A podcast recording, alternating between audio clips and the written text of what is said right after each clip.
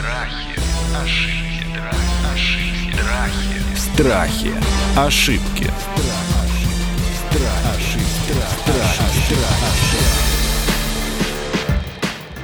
Здравствуйте, это подкаст «Страхи и ошибки». Меня зовут Наталья Лосева. Здесь мы говорим о популярных страхах, заблуждениях, ошибках, иногда даже ужасах, иногда предубеждениях и такой нездоровой, знаете ли, мифологизации. Сегодня я очень хочу поговорить о генетических заболеваниях вообще, и в частности о спинальной мышечной атрофии. Мы чаще говорим это как СМА под аббревиатурой. Мы очень много говорим об этом последние годы не потому, что вдруг детей со СМА стало больше. Сейчас уточню у специалистов, но я думаю, что нет. А просто потому, что как бы из слепой зоны, из, из зоны какого-то забвения и неведения эта проблема вырастает. И, конечно же, это пугает и общество, это пугает родителей настоящих и потенциальных. И вообще ты как-то все чаще задумываешься о том, а что же делать-то, как ты защищен, как предугадать, как предсказать, как не допустить генетической поломки. Ладно, у тебя еще хуже, у твоего ребенка, что может быть дороже. Итак, мы сегодня говорим о страхе перед генетическими заболеваниями, генетическими поломками, в частности, астма. У меня блистательный эксперт сегодня в студии. Это врач-генетик, доктор медицинских наук Екатерина Юрьевна Захарова и врач-невролог, кандидат медицинских наук, сотрудник НИКИ педиатрии Светлана Брониславовна Артемьева. Здравствуйте, коллеги. Добрый день. Давайте сначала, наверное, разберемся. Да? Вот генетические заболевания, я понятно, почему мы стали говорить об этом не так давно, ну, исторически, да, просто потому что сама генетика наука-то молодая, еще сто лет нет генетики, наверное. Ну, как такой вот медицинской генетики, правильно понимаю, что, наверное, еще сто лет нету медицинской генетики. Ну, наверное, есть чуть-чуть. Ну, плюс Побольше, но как реально наука, в которой сейчас можно что-то делать, не просто предсказывать или там рассчитывать риски какие-то, а действительно делать тесты – которые могут вам точно сказать относительно болезни, относительно носительства заболевания, наверное, она совсем молодая. наверное, лет 30. Всего-то. Всего-то да. можно сказать. Екатерина Юрьевна, вот как возникают генетические поломки? Можно ли как-то влиять на процесс возникновения этой поломки, да, предупредить? Может ли как-то сказываться на нарушениях генетики, я беру пальцами в кавычки, э, обиходное выражение, ну, например, образ жизни? Вот давайте самые основы. У меня одни мои знакомые, они рассказывали такую историю, ну, генетики, что они одной семье сообщили, что у них диагноз наследственное заболевание, а папа сказал, у нас не может быть, мы интеллигентные люди, у нас не может быть наследственное заболевание. А, ну вот, к сожалению, наследственные заболевания могут коснуться каждого. Это mm-hmm. не, совершенно не зависит от образа жизни. И сословия. И сословия. И, может быть, такое есть мнение, что они могут там возникнуть, то есть у людей, которые там алкоголики, это тоже не так. Любой человек, носитель множества, даже не одного, одно, две там или три, а множество мутаций. Любой человек? Любой. Каждый из нас? Каждый человек на планете. От президента и до любого человека, который угу. ну, даже в этой студии находится. Мы просто с вами не проверялись, угу. наверное. Вот, поэтому мы не знаем точно, какие а, мутации мы носим. Они могут быть очень тяжелые, они могут даже проявиться у нас в каком-то возрасте. Сразу уточнение. То есть не всегда генетическая поломка проявляется в раннем детском Не всегда. Есть взрослые болезни. Ты живешь, живешь себе, потом. Да, живешь, живешь, а потом такое может угу. случиться. Но чаще с которыми сталкиваются, наверное, люди ситуации, это когда встречаются два носителя болезни. И статистика сейчас такова, что, ну, наверное, каждый четвертый носитель, по крайней мере, одной, да, вот довольно тяжелой, может быть, мутации, которая может проявиться у детей в раннем возрасте.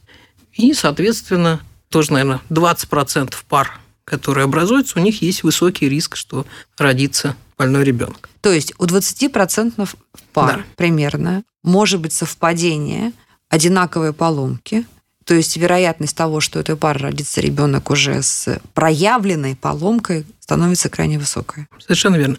Другое дело, что не на все мы можем, ну, пока у нас задача такой не стоит, чтобы всех тестировать на все наследственные болезни.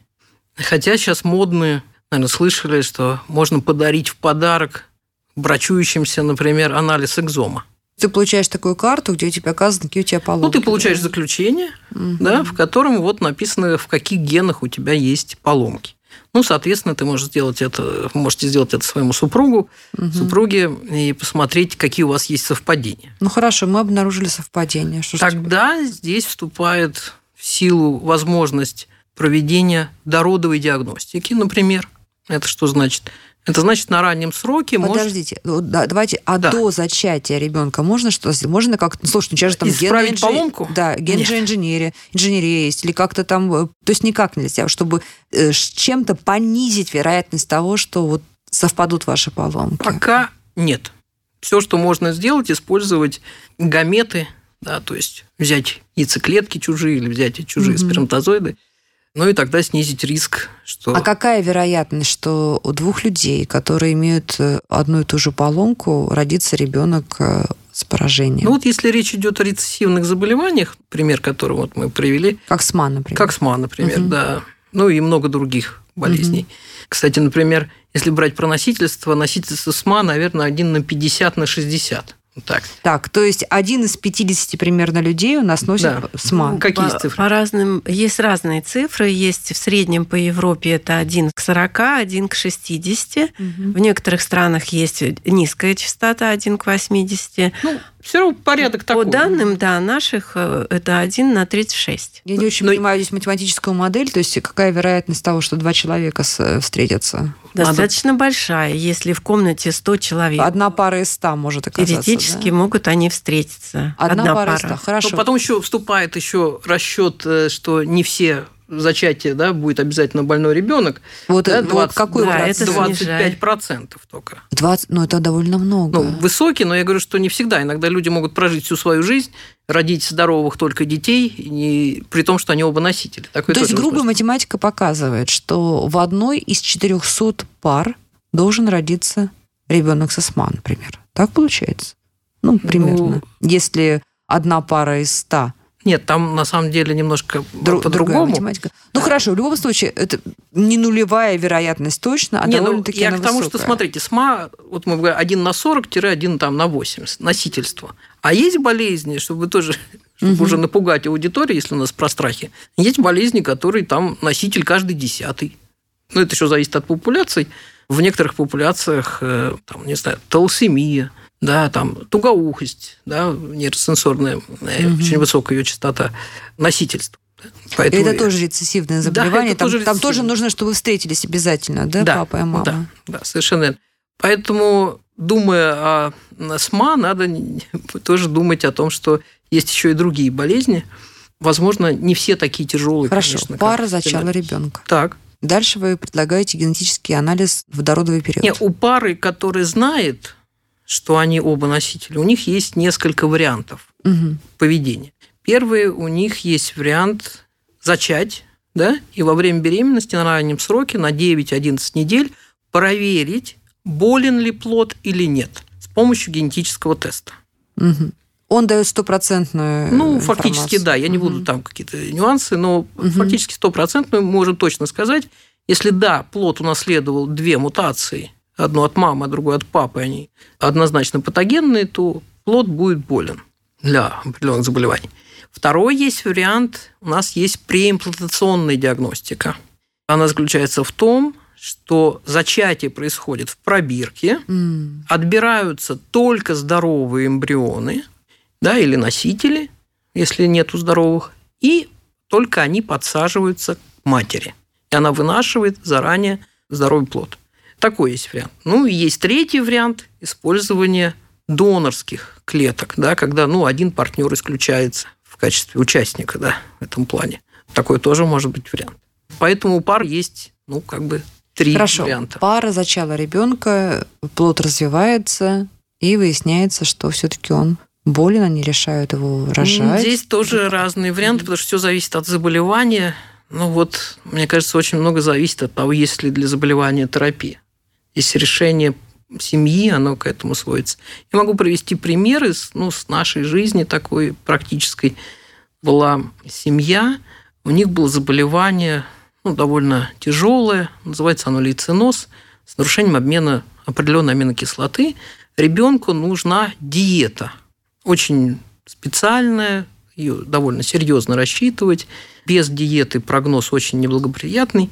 Они сделали пренатальную диагностику не для того, чтобы прерывать беременность больным плодом. Они сделали для того, чтобы знать, что когда родится, что им надо срочно, во-первых, самим, тогда еще был, это были в давние времена, самим закупить это питание необходимое и начинать лечение ребенка с первых дней жизни. То есть они делали это не для того, чтобы прервать беременность. Я... А чтобы подготовиться? А чтобы подготовиться. Так что я поэтому говорю, что не всегда делают пренатальную диагностику для того, чтобы только прервать беременность. Я, кстати, знаю такие истории и знаю, что пары, которые в таком же возрасте начинают детей, они делают специально, чтобы исключить там синдром Дауна или не исключить, для того, чтобы подготовиться. У меня в моем кругу близком месте именно такая пара. Они говорили, что мы не будем прерывать беременность в любом случае, но нам будет легче, если мы к этому подготовимся в течение ну, беременности. Ну, говорю, если есть терапия у заболевания, наверное, принятие решения семьи немножко меняется. Страхи, ошибки. Страхи, ошибки.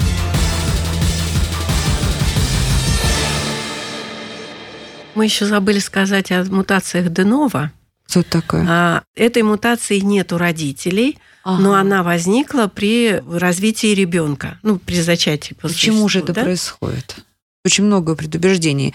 От микроволновки, поехали загорать, где солнце было активное во время беременности, пользование мобильным телефоном, принимали какие-то препараты, которые не нужно было принимать.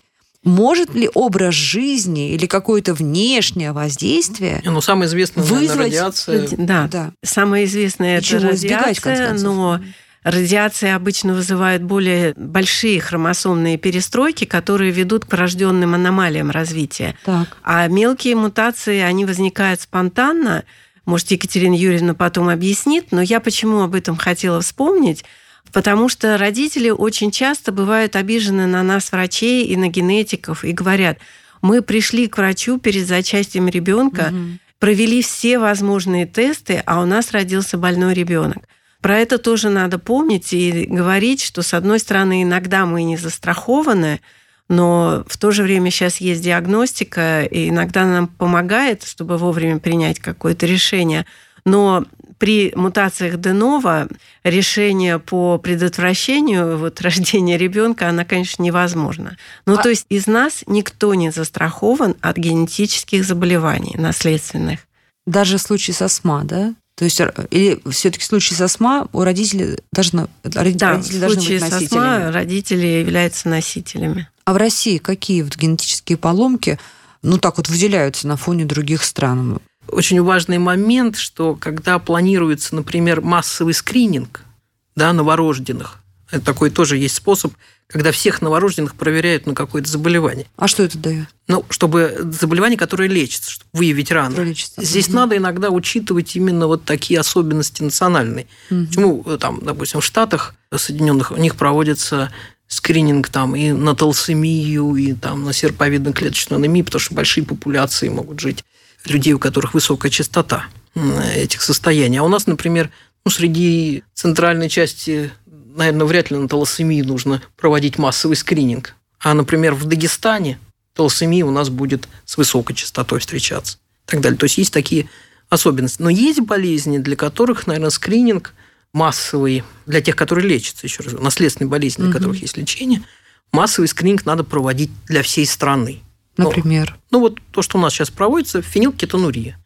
Да, фактически по всей популяции Российской Федерации примерно. Ну, давайте, что это за заболевание, скажем? Это такое Простого. наследственное заболевание, при котором нарушается обмен аминокислоты, который называется фенилланин, и нужна определенная диета чтобы... А если ее не будет, то что человек? Будет тяжелая умственная отсталость а, и тяжелая угу. инвалидизация. Угу при том, что у них продолжительность жизни даже особо может не страдать. Угу. Но это тяжелые И это лечится заболевание? Диеты просто ну, замечательно лечатся.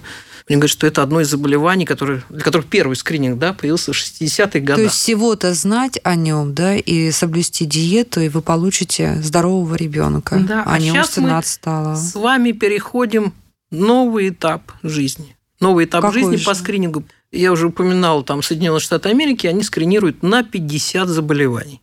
И вот недавно да, у нас премьер-министр э, объявил о том, что мы тоже в России начнем подготовку. Я не говорю, что это начнется завтра, я уверен, что он это не имел в виду, что начнется угу, завтра. Угу. Начнем подготовку к тому, что у нас скрининг будет проводиться на 36 болезней. А сейчас на сколько болезней проводится? На 5. На 5. Ого, то есть в 7, больше, чем в да? 7 раз. Это хорошая новость.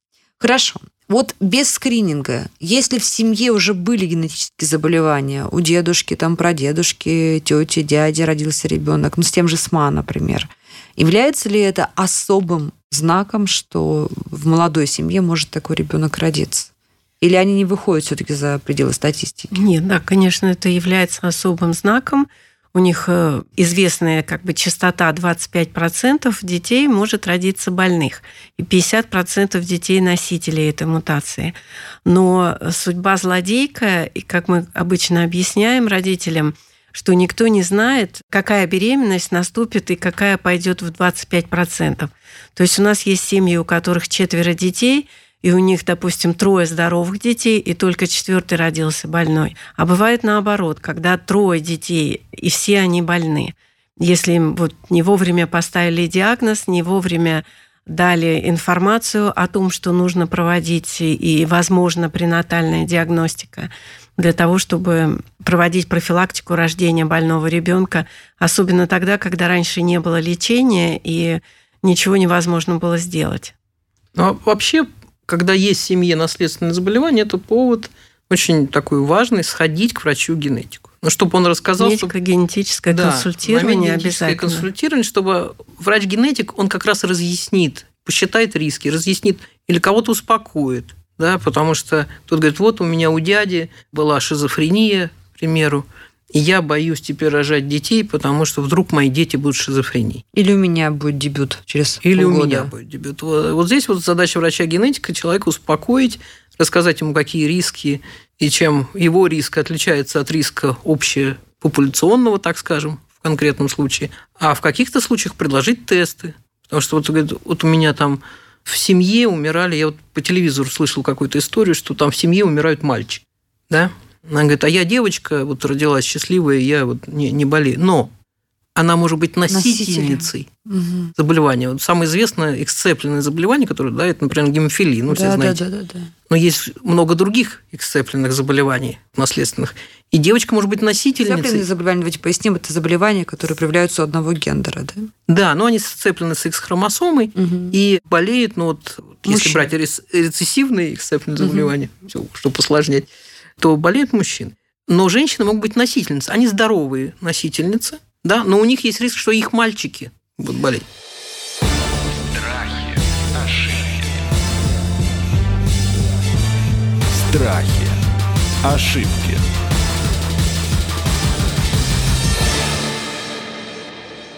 Смотрите, вот спинально-мышечная атрофия, она в этом смысле стоит немножечко в стороне, потому что представить себе родителя, родителя больного СМА, да, который, ну, то есть человек, который бы родил ребенка, практически невозможно. Да есть такие случаи в современной медицине, чтобы люди со СМА доживали до возраста, когда они рожали детей? Да, есть. Есть такие? Потому что а. существует несколько типов СМА, несколько вариантов течения заболевания. Иногда заболевание дебютирует уже после, допустим, 18 лет даже, и эти люди успевают и получить образование – создать семью и родить ребенка. Есть такие семьи, да. Давайте в общих чертах, как протекает заболевание? Заболевание спинальной мышечной атрофии, несмотря на такой единственный генетический дефект, оно может э, проявляться клинически несколькими типами. Самый такой агрессивный э, тип, первый тип, когда заболевание может проявиться даже с рождения или до 6 месяцев э, жизни ребенка. И протекает оно, как правило, очень быстро, характеризуется прогрессированием мышечной слабости, потерей возможности глотания, нарушением функции дыхания. И, как правило, вернее, раньше эти дети без нашей медицинской помощи не доживали до двух лет. Есть другой тип заболевания, который мы можем даже отнести условно к хроническим, когда первые клинические симптомы появляются после 6 месяцев жизни ребенка. До 6 месяцев ребенок развивается соответственно возрасту, он приобретает способность сидеть самостоятельно, а затем у него появляется мышечная слабость, чаще всего это ограничение движений в нижних конечностей. Ребенок э, так и не приобретает способность ходить самостоятельно к году. И заболевание это носит э, болезнь дубовицы, ее мы сейчас выделяем, и это спинальная мышечная атрофия второго типа. И при том же генетическом дефекте иногда вот в популяции детского возраста есть спинальная мышечная атрофия третьего типа.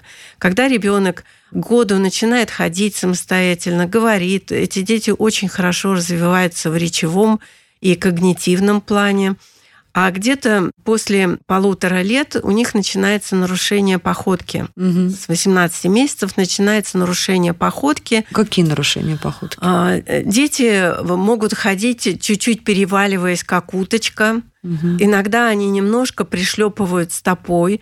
И очень часто первые они обращаются к ортопеду, ортопед им ставит э, плосковальгусная деформация стоп, или, допустим, найдут еще какие-то изменения со стороны тазобедренных суставов, и иногда очень связывают долго это с ортопедической костной патологией. И упускают и время. Упускают время. И только тогда, когда уже появляются жалобы не только на переваливающуюся походку, а появляются жалобы на падение, частые спотыкания, тогда уже начинают э, говорить, идите к неврологу, и невролог уже тогда достаточно быстро может поставить диагноз. А есть какой-то сейчас ресурс, на котором вот родители бы зашли и просто посмотрели там в виде текста, инфографики, на что обратить внимание?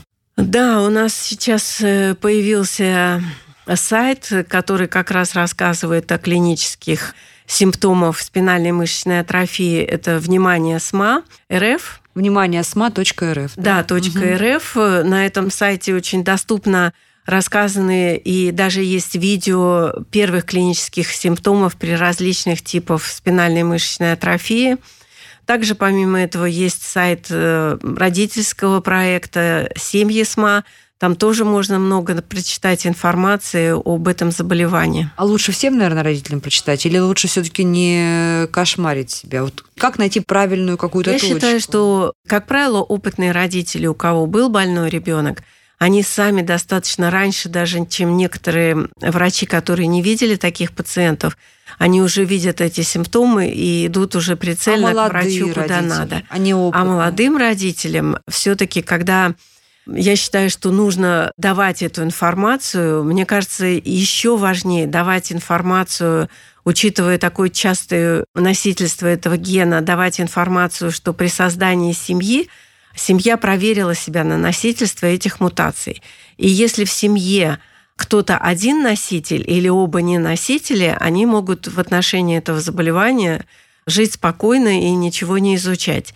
Но если, к сожалению, семья, которая планирует ребенка, они оба являются уже носителями до рождения ребенка, то вот этой семье нужно почитать информацию, принять решение, когда они будут проводить диагностику или дородовую, или на скрининге будут выявляться, учитывая, что есть лечение, и хорошо знать симптомы первые.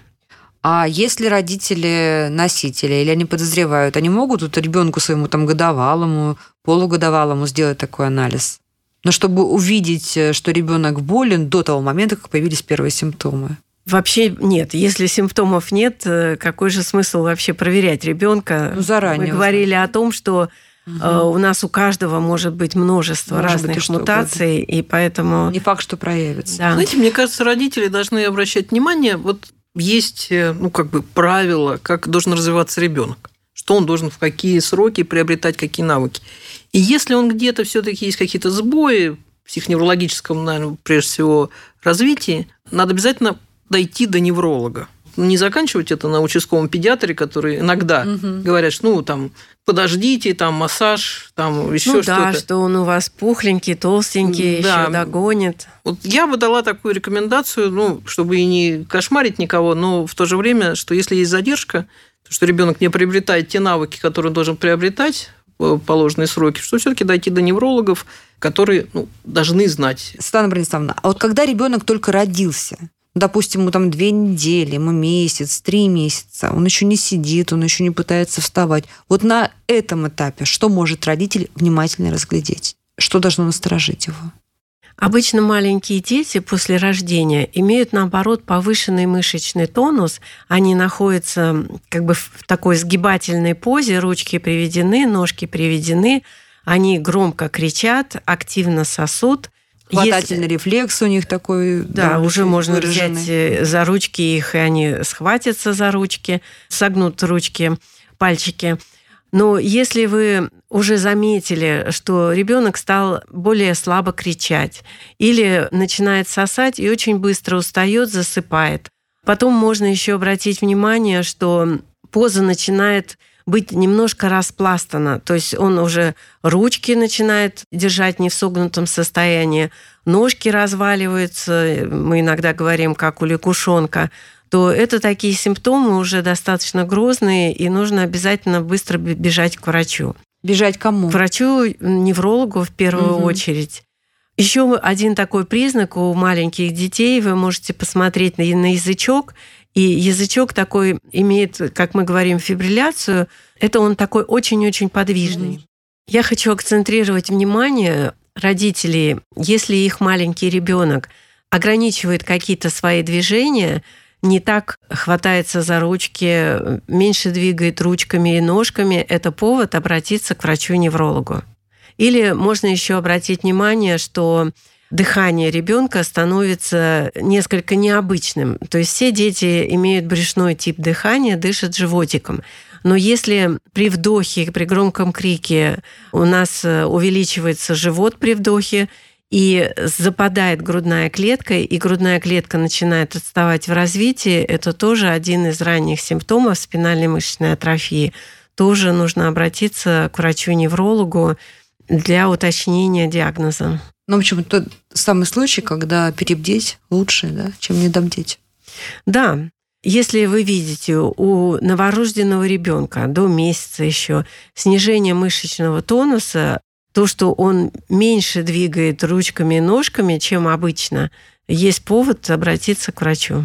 А скажите, вот в любом регионе, в любой районной больнице сегодня невролог, детский невролог это распознает? Я ну, нам сложно за всю страну-то Я думаю, что вот э, сейчас уже больше благодаря образовательным проектам больше неврологов уже знают это заболевание, оно на слуху, и думаю, что в большинстве случаев все-таки невролог выйдет.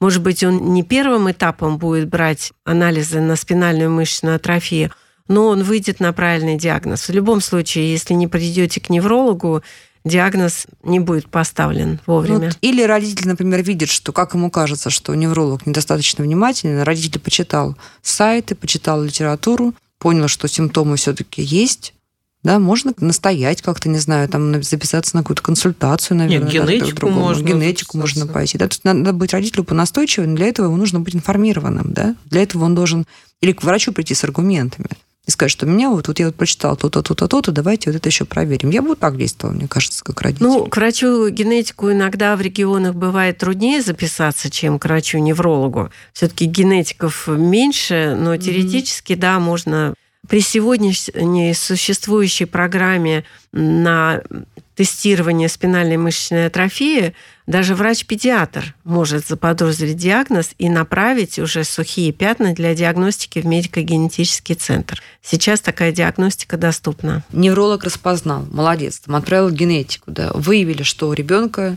СМА, пусть там в самом начале. Это все приговор или все-таки сегодня можно уже с уверенностью сказать, что СМА лечится? Или лечится только при определенных условиях? К сожалению, ребенок, э, диагностированный, подтвержденный молекулярно-генетическими методами, он уже болен и будет болен, несмотря на то, что существует лечение.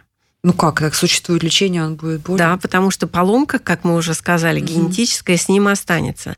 Даже при генотерапии Сейчас э, существуют такие виды генотерапии, особенно если говорить о спинальной мышечной атрофии.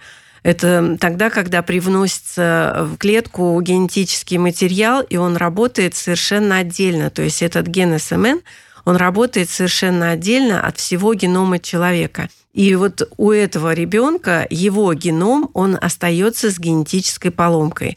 А передавать он будет не вот эту вот э, эписому, которую туда внесли, генетический материал, передавать он будет свой генетический материал. Поэтому говорить о том, что этот человек, который не будет, если он будет вовремя лечен, не будет иметь клинических проявлений спинальной мышечной атрофии, но он может родить все равно больного ребенка. Вот давайте разберемся. Я поняла, что он все равно остается носителем и может родить больного ребенка, но все-таки вот внешне, по качеству жизни, если вовремя такой ребенок получил лечение, есть такое лечение, которое сегодня ребенок может вовремя получить и быть, ну, не знаю, вести нормальный здоровый образ жизни, там бегать, плавать, ездить на велосипеде, ходить в школу, путешествовать, получать образование в университете. Такое возможно сейчас уже? Если мы начинаем лечить ребенка до появления клинических симптомов, у нас есть большой шанс, что ребенок не будет инвалидом и будет развиваться соответственно возрастным нормам. И то это зависит от того, сколько у них его еще есть генов дополнительных, э, гена СМН2.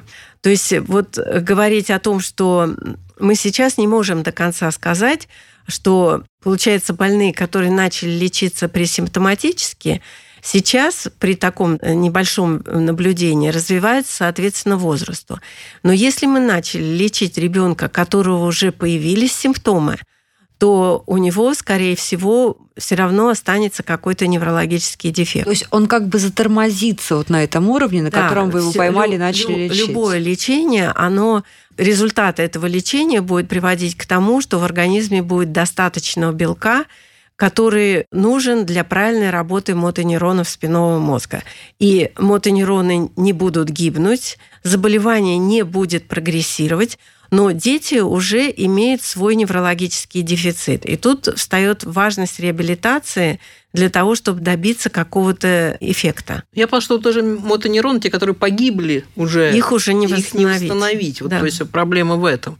Здесь вот мы переходим к этому моменту, мне кажется, еще раз угу. повторно, к скринингу. Почему вот, нам нужно выявить вот больных давайте, давайте мы сейчас э, до подведем такую промежуточную черту. Значит, что мы видим? Что если ребенка начать лечить до проявления первых клинических симптомов, то шансы велики. У вас пока нет еще достаточного опыта, у вас, именно в мире, у врачей, наблюдения за детьми, они просто еще не выросли, не стали взрослыми людьми, те дети, которые получали первое лечение, но ваше наблюдение говорит о том, что да, эффект хороший. Но для того, чтобы лечить ребенка до появления симптомов, мы должны как-то узнать о том, что он вот-вот заболеет, да, и, значит, а, и сделать это можно только тотальной проверкой. Так Тотальной получается? Проверкой. Это возможно? Да. Это как, как это должно быть? Сейчас уже есть тесты, ну, чтобы просто все понимали, для того, чтобы кого-то проверять на что-то, а тем да. более новорожденного, должен быть тест приемлемый для этого новорожденного. Собственно. Это что значит приемлемый? Ну, у новорожденного нельзя взять литр крови. Да? То есть э, мало тест, материала. Мало да? материала из пяточки. Угу. Берется кровь на фильтр. Так. И чтобы из этого количества был точный тест, не дававший большое число ложноположительных результатов, да, и ложно-отрицательных не должно быть. То есть это должен быть очень точный тест.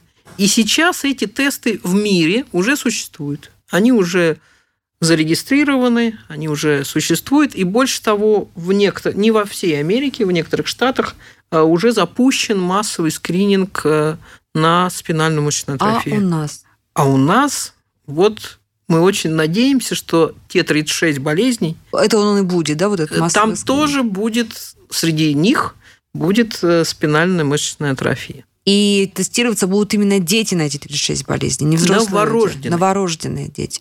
И это будет бесплатно, входить в, страх, в это страховку, будет, ну, в государственную, государственная программа, как у нас программа. 5 болезней все тестируются. Другое дело, что, мне кажется, должна быть проведена большая работа с семьями и ну, вообще с обществом.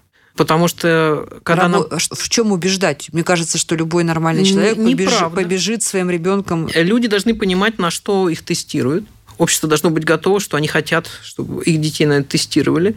Я могу сказать, что сейчас некоторые родители отказываются даже от пяти заболеваний. Они не хотят ребенку, чтобы кололи пятку. У них здоровый ребенок внешне, э, да, у него нет никаких симптомов. Зачем ему колоть пятку и брать какую-то кровь? И здесь то же самое, очень сложный момент, вот не знаю, Слава Брониславовна меня поймет или нет, но наверняка, что есть ребенок, у которого семья никогда не сталкивалась со спинальной мышечной атрофией, И вот маленький новорожденный ребенок, которому говорят, у него вот это тяжелое заболевание. А родители не видят никаких признаков болезни. А им говорят, а ему нужно генотерапию. Или ему нужно вводить препарат э, интратекально, в, интратекально да, в спинной мозг, в спину делать уколы. Твоему внешне здоровому ребенку. Да, вот момент. это психологически принятие диагноза, даже когда ребенок болен, для семьи большая проблема. А здесь, когда он здоров.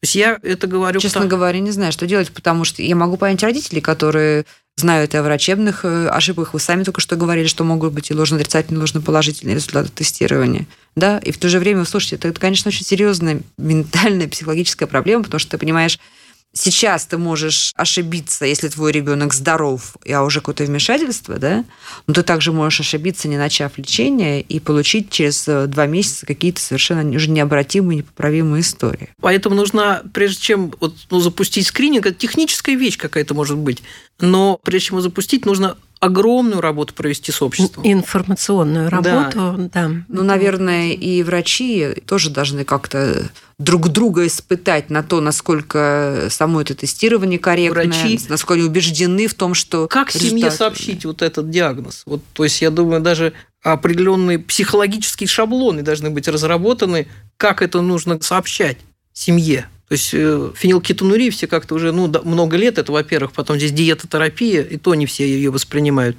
А здесь еще вот такая сложная история. И мне кажется, очень важно, если будут запущены пилотные проекты. Например, какой-то регион. Регион, один или несколько регионов, на которых отработать угу. да, вот эту, ну, всю систему, вплоть до того, у ребенка этот диагноз, кто его из специалистов ведет, как он переходит в федеральный центр, да, какие ему даются заключения, вот этот весь путь, чтобы пройти с семьей. В любом случае, и у родителей, и, может быть, даже у врачей, потому что врач тоже должен развиваться, и что-то уточнять, в этом нет ничего страшного. Есть возможность сейчас зайти на такие сайты, как э, тот же, внимание, sma.rf, и прочитать там все, что нужно знать. И симптомы, и порядок действий, и какие есть исследования, и какие новости. Вот здорово, что есть такая возможность все-таки сегодня прокачаться и специалистам, и родителям, и носителям. Потому что если ты проинформирован, значит, у тебя уже есть план действий. Страхи, ошибки. Страхи, ошибки.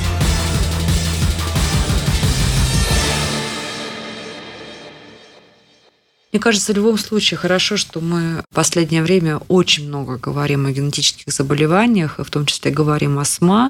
И, наверное, кто-то может обвинить в том, что мы, журналисты, кошмарим людей, да? Мало ли, так сказать, бед и невзгод, что мы показываем еще по телевизору и, и в интернете эти семьи этих несчастных детей, которые, ну, там, тяжелой, допустим, стадии.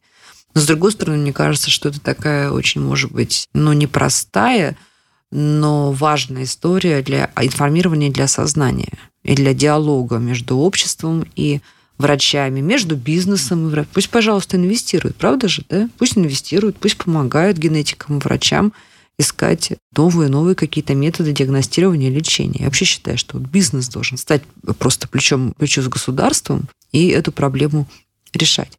Потому что, как я понимаю, меньше-то генетических заболеваний в мире не становится. Да? Меньше не становится, но и больше, наверное, тоже больше нельзя нет, сказать, нельзя так сказать, становится. Да? Просто улучшается диагностика, появляется угу. лечение. Но я хочу сказать, что вот в отношении спинальной мышечной атрофии время меняется.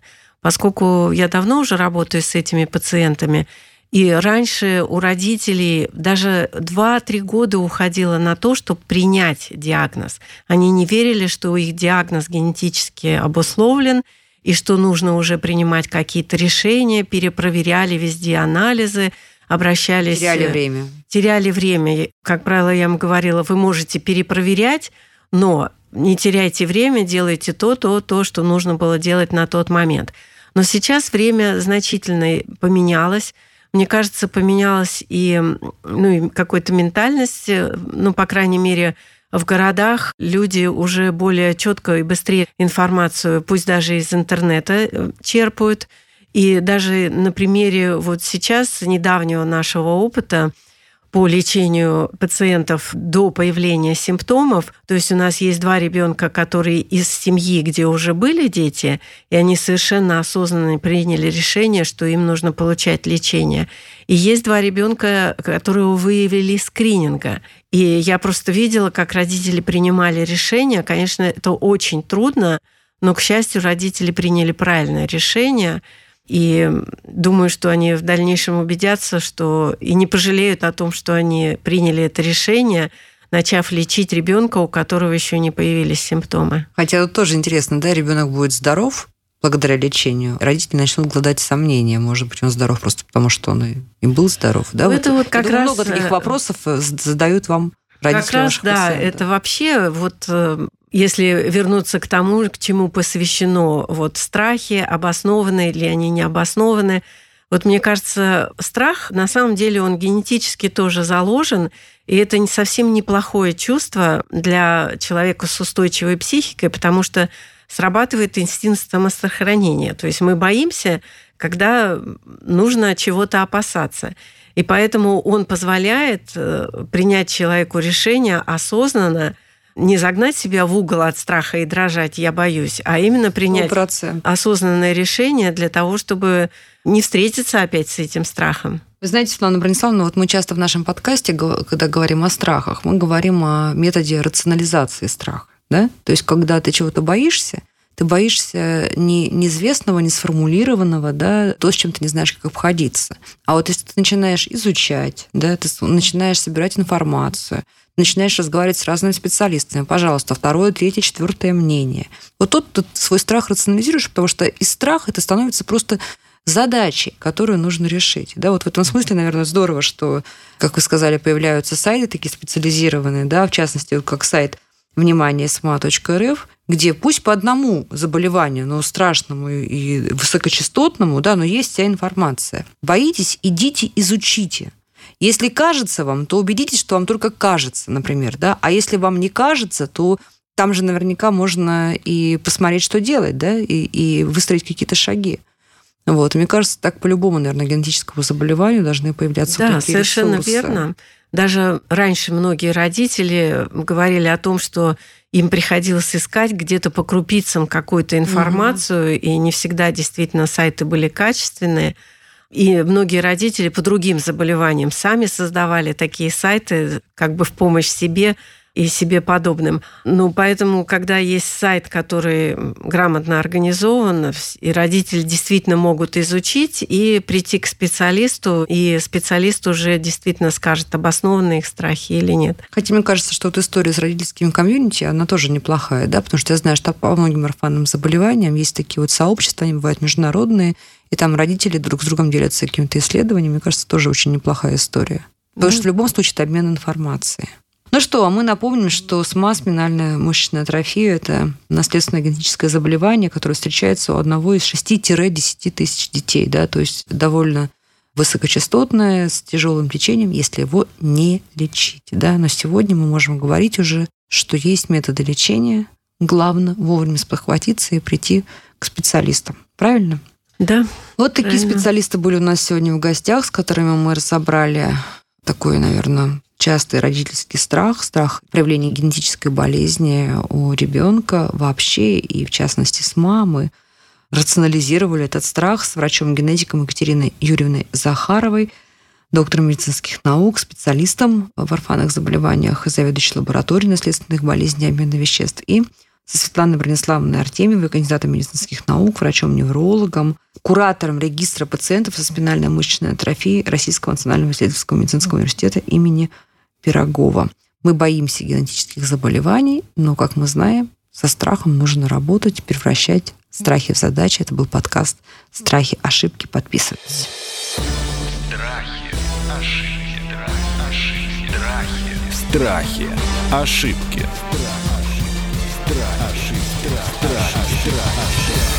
Слушайте эпизоды подкаста на сайте ria.ru в приложениях Apple Podcasts, CastBox или SoundStream. Комментируйте и делитесь с друзьями.